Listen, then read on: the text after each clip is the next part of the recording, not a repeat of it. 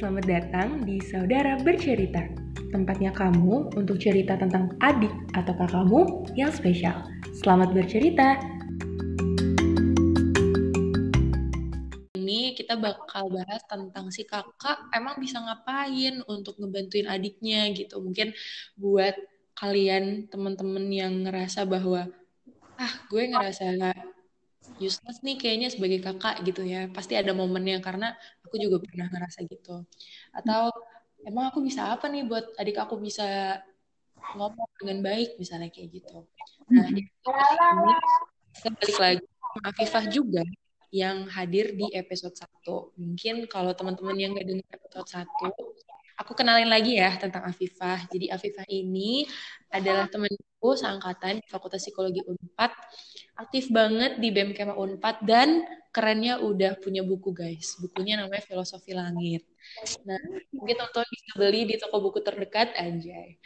Nah, jadi uh, Afifah nih ya, kalau dari perspektif kakak nih, apalagi kakak sulung ya, emang bisa ngapain sih buat adiknya di rumah gitu? Kakak sulung. Mm-mm. Berat, berat, berat. Aduh sulung ya Allah. Berat banget emang. Um, bisa ngapain?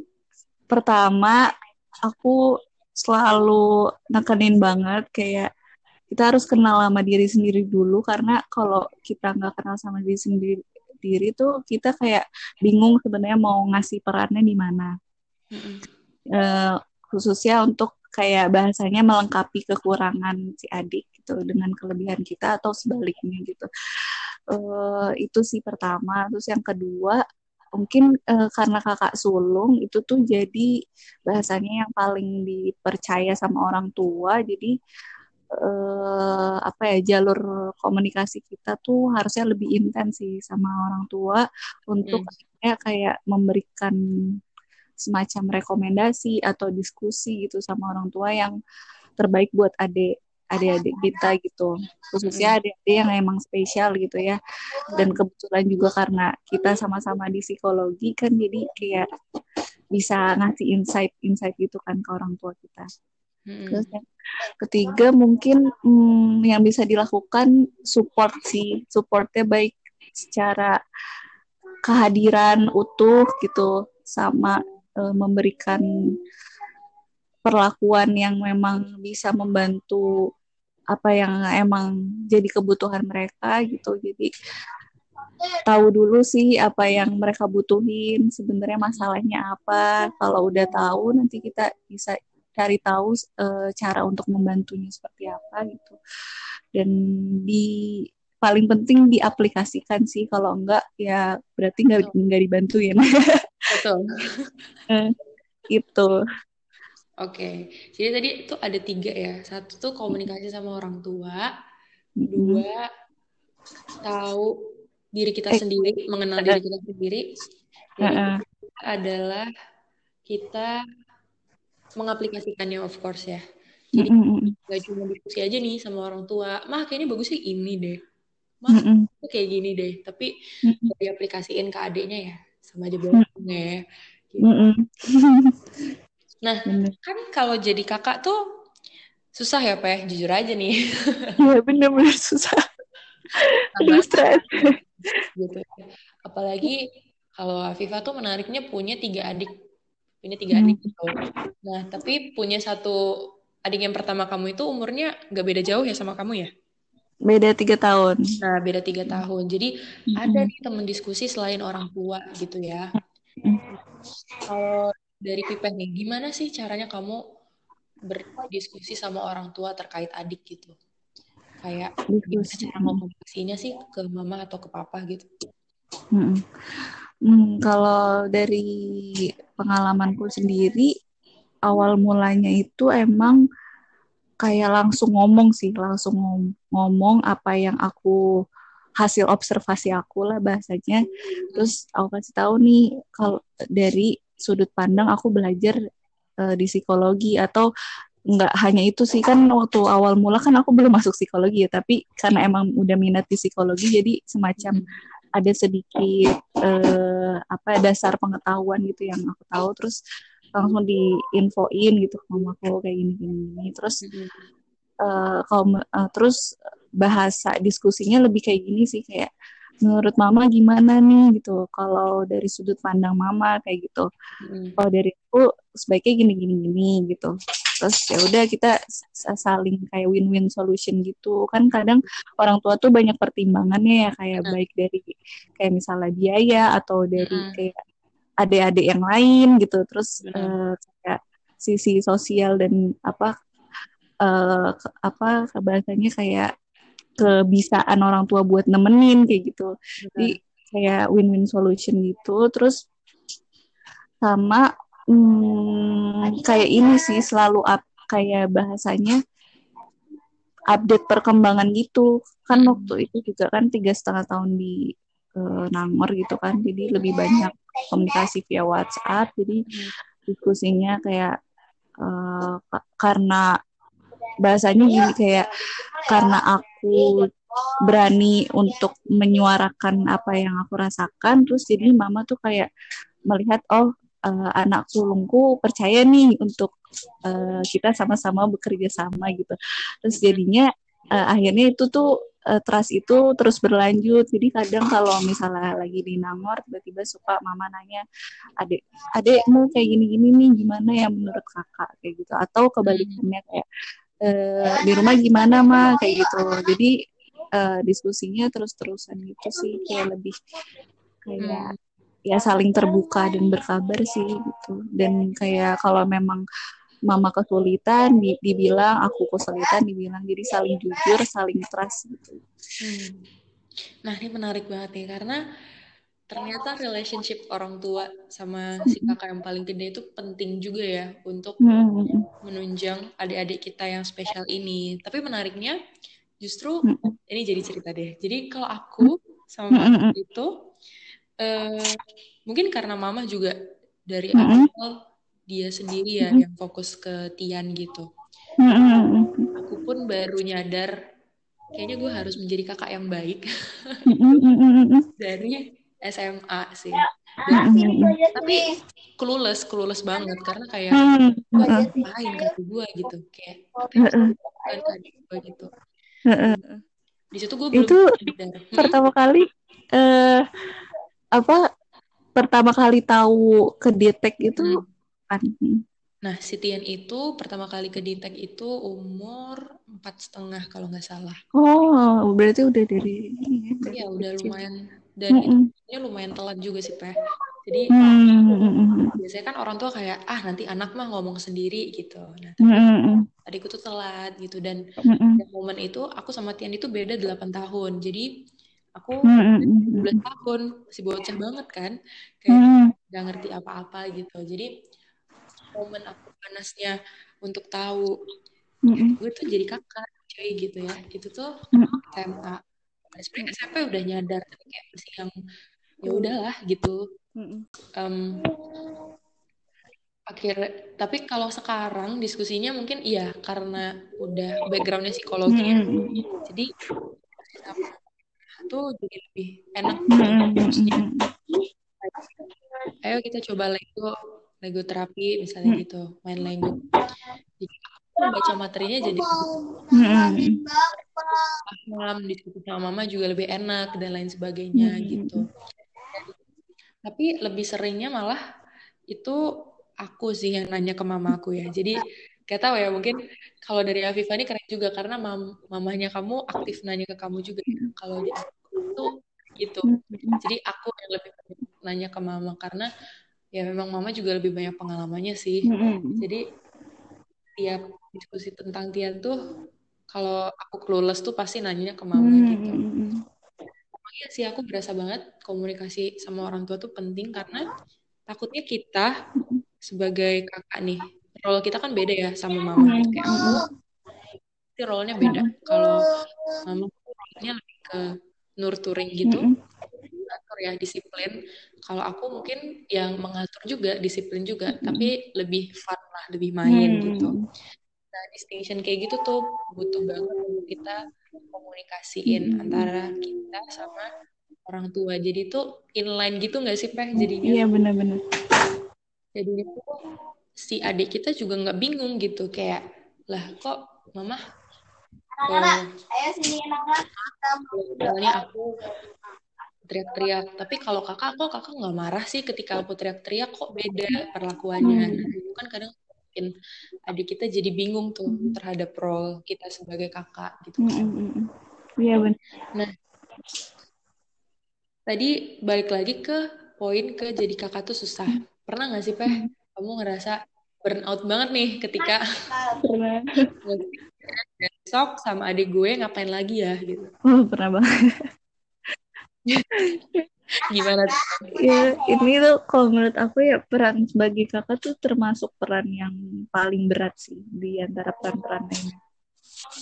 Hmm. Uh, kadang kalau lagi ya kalau burnout tuh sering sering uh, kadang karena sering itu tadi uh, karena lama terus kayak balik lagi kayak berasanya dari nol dan adaptasi lagi terus uh, hmm. gantian peran tadi antara sama kakak eh kak adik pertamaku hmm. seringnya burnout itu justru karena ada perasaan bukan cemburu sih tapi lebih kayak gimana ya adikku udah udah udah lama banget nih intensnya sama adikku yang pertama mm -hmm. uh, tuh ngambil celah masuknya gimana supaya dia tuh uh, apa ya kayak bahasanya kayak bahasanya kayak guru misalnya hmm. ganti guru gitu dia tetap uh, tadi sih disiplin uh, sama aturanku tapi juga senang main sama aku gitu karena aku ngelihat hmm. adikku yang pertama tuh lebih kayak ya udah kita main aja nih kayak, hmm. jadi kan kayak nyanyi nyanyi gitu tapi kayak hal-hal uh, yang kayak uh, pendidikannya dia tuh kayak emang gak bisa banget gitu. Dia angkat tangan gitu.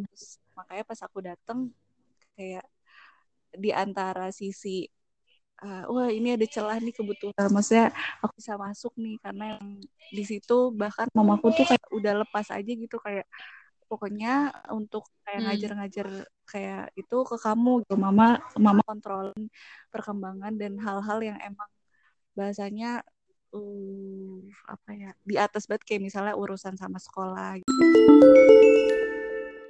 burnoutnya karena tadi ada uh, dia lepas itu sama tadi uh, antara hubungan dengan adikku yang pertama dan kadang kalau burnout itu aku lebih kayak uh, kadang nangis kalau mm -hmm. emosinya nangis nang tapi di rumah tuh kayak bingung mm. nangis kayak nangis terus ya udah uh, nangis tuh cuma berapa jam terus habis itu ya udah bangkit lagi dan kadang sih aku komunikasiin sih ke mama kayak mm-hmm.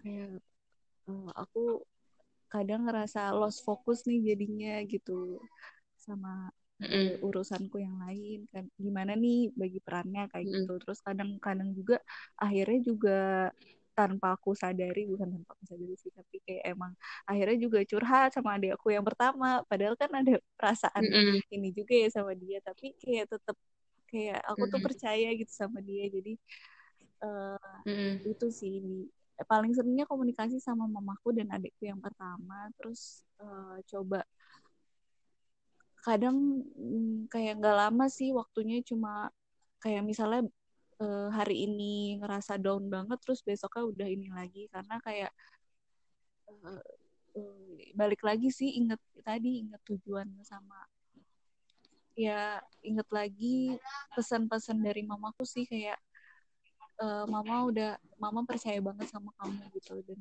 mama yakin kamu bisa kayak uh, motivasi-motivasi itu yang bikin aku kayak bangkit lagi bangkit lagi gitu. Kayak setiap kali ngerasa stressful gitu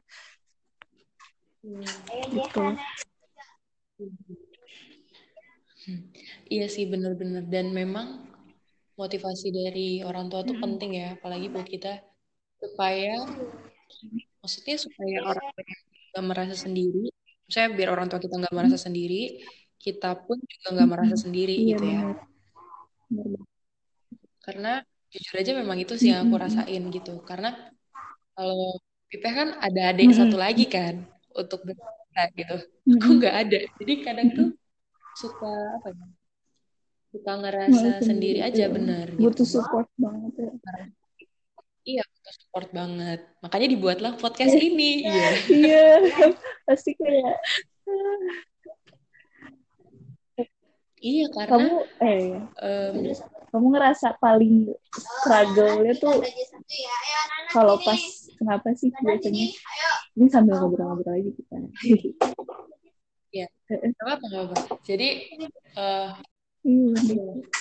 jadi komunikasi sama Tian itu lumayan sulit buat aku pribadi sih. Karena meskipun dia verbal ya, dan memang sudah bisa komunikasi dua arah gitu. Cuman ada beberapa belajar nih gitu ya. Yang Nah, Tian itu bilang nggak mau belajar tuh langsung bilang nggak mau, nggak mau gitu. Option, ya udah kamu kalau tidak belajar, kamu mau menggambar atau mau mewarnai? Dia dari aku. Sedangkan mamaku tuh bisa melakukan Hmm. itu gitu. Aku nih ngelakuin apa yang mamaku lakuin Hmm. gitu kan. Kok nggak bisa gitu? Kok dia nggak nurut sama Hmm. gua gitu? Iya, kerasa kerasa Iya itu tuh struggle banget gitu. Karena kayak apa ya? Mencoba untuk nge-imitate apa yang mama Hmm. lakuin nggak berhasil Hmm. gitu. Oke, berarti kan ada, harus ada different approach Hmm. ya nggak sih? Kayak oke, dia nggak suka nih kalau eh dia nggak bisa nih sama aku kalau misalnya ngomongnya kayak eh ayo Tian ya udah pilih aja Hmm. gitu ya. Karena kalau dia milih dia pasti Hmm. milih gitu. Tapi kalau sama aku Hmm. dia nggak milih. Oke, yang lain. Oke, sekarang cari yang lain. Aku sendiri yang bikinin jadwalnya pakai sticky notes Hmm. misalnya. Hari ini doang dia mau, besok nggak mau lagi. Jadi putar otak lagi, cari lagi cara Hmm. baru gitu-gitu. Dan kadang itu bikin aku burn out Hmm. juga gitu. Karena kayak anjir apalagi nih Hmm. kegiatannya gitu. Memang ya pasar pakai anjir ya udahlah ya. Maksudnya kayak ya gitu Hmm. sih kayak finding out ideas tuh Hmm. sulit sih apalagi ideas yang kita bisa kerjain Iya. bareng gitu nggak cuma nyuruh aja Hmm. gitu karena apalagi kalau Aisyah sama Tian itu kan emang usia-usia mau remaja ya ngasih teh dan kayak Hmm. butuh banget sosialnya untuk dia bisa tektokan bisa negosiasi sama orang bisa ngomong tahu giliran dan lain sebagainya. Nah kadang tuh aku suka lost lost ideas gitu sih dan ngerasa burnout. Dan mau diskusi sama yang sebaya aku pun sedikit gitu orang-orang yang suka kayak aduh gue tuh lagi kesel lagi marah. Nggak tahu mau cerita ke siapa gitu karena aku juga nggak bisa cerita ke mama karena aku Hmm. tahu she's also struggling gitu kan. Jadi memang Hmm. Ya begitulah. Kayak susah banget gitu. ngerti ngerti pasti Hmm. ini sih rasa banget ya berarti kadang-kadang Iya. rasa useless di waktu-waktu tertentu gitu nggak sih?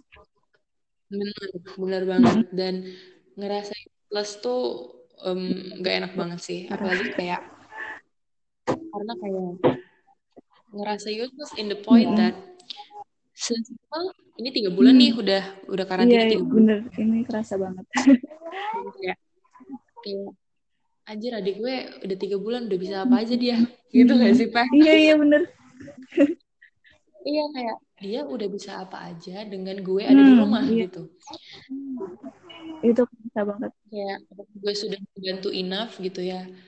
Dan tapi di satu sisi juga kita ada tanggung jawab juga kan sebagai anak. Hmm. kayak kamu harus menyelesaikan skripsi Mm-mm, ya enggak kayak gitu gitu. harus itu juga sih bikin lolos lagi sekolah lagi gitu kan? Jadi kayak kacau bener banget. Iya. Ngomong. Sih. Kamu mau ngomong? Sini sapa-sapa dulu Kasara, eh bukan nih Kasara Kasara, Kasara, iya Kasara. Kasara. iya Kasara aku Hmm. Aisyah Nama aku Kaisha. Iya, halo Aisyah. Apa kabar? Ini nama kamu siapa? Tadi udah kamu sebutin nama Siapa? aku. Um, Kasara. Iya. Iya. Betul sekali. Kak Sarah. Nanti kita ketemu ya. Kapan-kapan kita ketemu ya. Iya, Oke. Berarti, berarti aku aku aku luas banget. Tian tuh berarti umurnya berapa?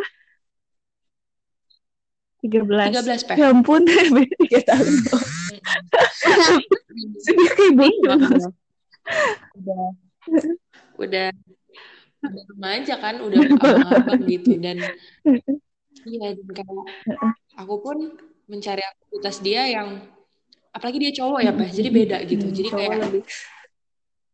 gimana iya kayak gimana aku memposisikan diri aku juga sebagai malah bukan sebagai Iya, kakak jatuhnya tapi sebagai abang Iya benar. Terasa banget ya, cowok. Dan ya ya udah lah ya karena apa jadi pengalaman aja gitu. Jadi misalnya kayak kayak nih aku dulu waktu SMP main basket. Basket kan Mm-mm. bisa cowok ya. Ya udah aku ajarin dia Mm-mm. basket. Ajarin dia apa olahraga yang simpel-simpel. Atau misalnya kayak eksperimen kacang hijau dan lain sebagainya yang lebih kayak yang dia juga sebagai cowok dia bisa Mm-mm. ngelakuin dan dia masak juga gitu. Pokoknya skill-skill kayak gitu dan itu mamaku juga kita ngajarinnya Mm-mm. bareng gitu "Duh, ngapain lagi nih Mm-mm. gue? Kegiatan apa lagi? Gitu gitu itu sih. Dan emang berkomunikasi sama adik kita yang spesial itu Hmm. nggak gampang karena komunikasinya Iya. harus beda. Harus Iya, menyesuaikan benar. ya kan peh? Harus dan nggak bisa cepet-cepet nggak bisa buru-buru gitu. Kayak kamu nyuruh dia mandi nih gitu ya. Nih Siti. Suruh mandi. Ngambil handuk dia misalnya gitu. Kita nggak bisa kan ngasih tahu dia dengan bilang kayak gimana sih? Masa lupa sih ngambil handuknya? Inget ambil handuk ya. Pokoknya ambil handuk Hmm. sebelum mandi kayak gitu. Kayak ya itu di kepala dia pasti yang kayak wiu wiu wiu kayak ngomong apa sih lo Hmm. haha gitu kan. Jadi mengkomunikasikannya juga harus yang simple kayak mandi ambil apa dulu? Handuk baju celana sama pakaian dalam. Mm-mm. oke gitu ya. Kalau dia lupa kayak eh ambil apa Mm-mm. dulu? Jadi kayak harus simple. Dan itu tuh kadang yang aku lumayan susah juga sih Peh. Karena kayak aduh gimana nih menyimpelkannya gitu. Iya benar.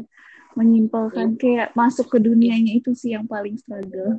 Kayak Ih, masuk iya, ke dunianya dan apa ya dianya juga dilibatkan gitu. Nggak kita yang main peran gitu ya paling bener. Iya dan berusaha semaksimal mungkin tuh nggak satu arah ya sih? Ah, eh, dia ngelakuin gitu ya dia menggambar tapi ya udah Hmm. nyuruh doang gitu. Itu sih yang aku juga lihat dari adikku yang jadi kayak aku merasa oh akhir-akhir ini kayaknya aku lebih nyuruh.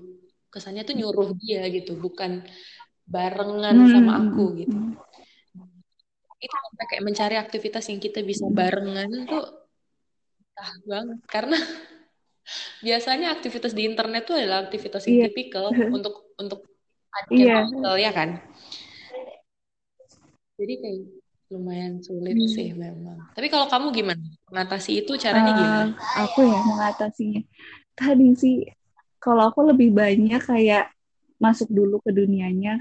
Karena sebenarnya Aisyah tuh emang Mm-mm. Eh, tadi kan diagnosisnya belum jelas ya jadi aku nggak tahu eh, titik masalahnya dia di mana. Jadi aku aku jadi aku sempat kayak ikut semacam workshop gitu tapi khusus learning disabilities dan kayak ya udah nggak apa-apa. Hmm. kayak kalaupun belum ada diagnosis jelasnya yang penting kita tuh bahasanya memberikan perlakuan terus ke dia. Karena kalau nggak dia apain ya udah sama-sama aja gitu kan jadi Betul. yang penting kayak aku kasih eh, sesuatu lah buat dia gitu. Dan eh, kalau aku lebih kayak banyaknya ya banyaknya itu dia tuh a- apa ya unik banget. Jadi kayak ada kesukaan kesukaan unik yang itu jadi eh, cukup jadi penyelamat aku gitu loh.